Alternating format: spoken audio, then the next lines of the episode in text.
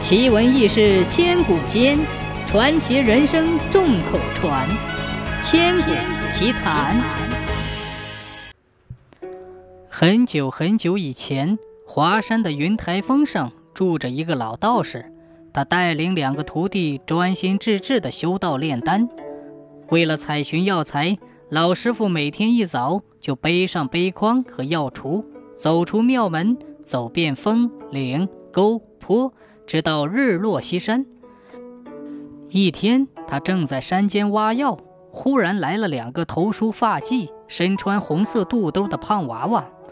这两个天真活泼、跳跳蹦蹦的娃娃一来，就帮着他寻找药苗。太阳西下，他要回家了，两个可爱的娃娃就一蹦一跳的消失在密林里。一天，两天，三天。这两个娃娃天天都是他来则来，他回则回，日子长了，他不由得疑惑起来：到底是谁家的这对既懂事又勤快的娃娃呢？有一天，两个娃娃又帮他来挖药，他就说道：“你们是谁家的娃娃？家住在哪里？”“我们是山里的娃娃，就住在这个山里。”两个娃娃说罢，又跑来跑去寻找药苗。就在这山里，他不由得纳闷起来。日落暮林的时候，当他刚背起装满药材的背筐时，两个娃娃把手一扬，说：“来日再见。”说毕，边跳边笑地跑下山去。这时，他紧跟几步，躲在一块大石头后面，双目一直盯着。但是，两个娃娃一眨眼就消失在皑皑的烟雾之中了，还是没有看清楚。回到庙里，老道士坐在油灯下，和两个徒弟一起分拣采来的药材，一边议论着，说这两个孩子是妖怪，从没见过有害人之意；说他俩是神仙，可也没见过他们有神奇的法术。老道士想啊想啊，终于想出一个法子，他不由得脱口而出的说：“就这样办，就这样办。”两个徒弟一听，忙问道。师傅，就咋办呢？徒弟一问，老道士才醒悟过来，忙掩饰说：“哦，没什么，没什么。”夜半时分，老道士悄悄取出针线包，从中抽出一根白线，用针穿好。天刚一亮，他就背上背筐走出门去。一如既往，两个娃娃还是高高兴兴地帮他寻找药苗，但他却两眼紧紧盯着两个娃娃。当两个娃娃抱着一大堆草药弯腰装筐的时候，他迅速轻巧地把早已捏在手中的针线别在了一个娃娃的背上，然后和娃娃分手走回家去。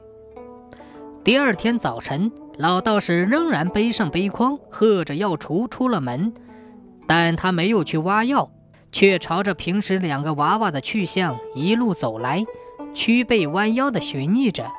他找啊找啊，在深沟里的一块小草坪上，隐约看见一条白线在风中微微飘动。他兴冲冲地向前走了几步，低头一看，果然是自己的针线扎在一个小而茁壮的草苗上。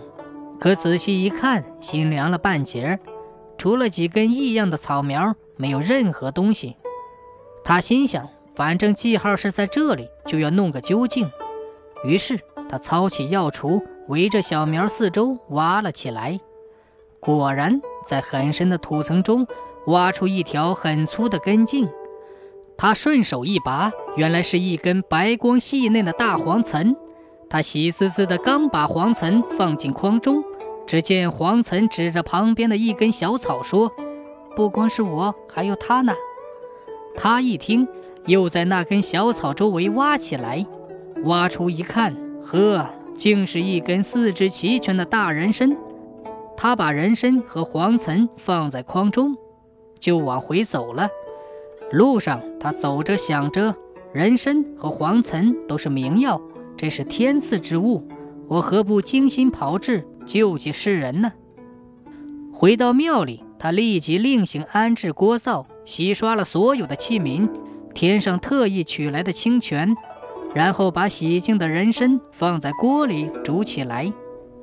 第二天，他又要出去挖药，就用石头把锅盖一压，对两个徒弟说：“这药要烧七天七夜才能揭开锅盖，我走后只能用文火烧炖。”两个徒弟按照师傅的嘱咐，用文火烧炖起来。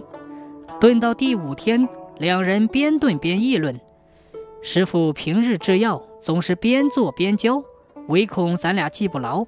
可这次偏不叫我们揭锅。”这样一谈，都觉得有点蹊跷，越说越好奇，越想揭开锅看看。于是两人揭开锅盖，不看则已，一看又惊又喜。炖了几天的人参显得格外的白胖，肥嫩细腻，浓香扑鼻。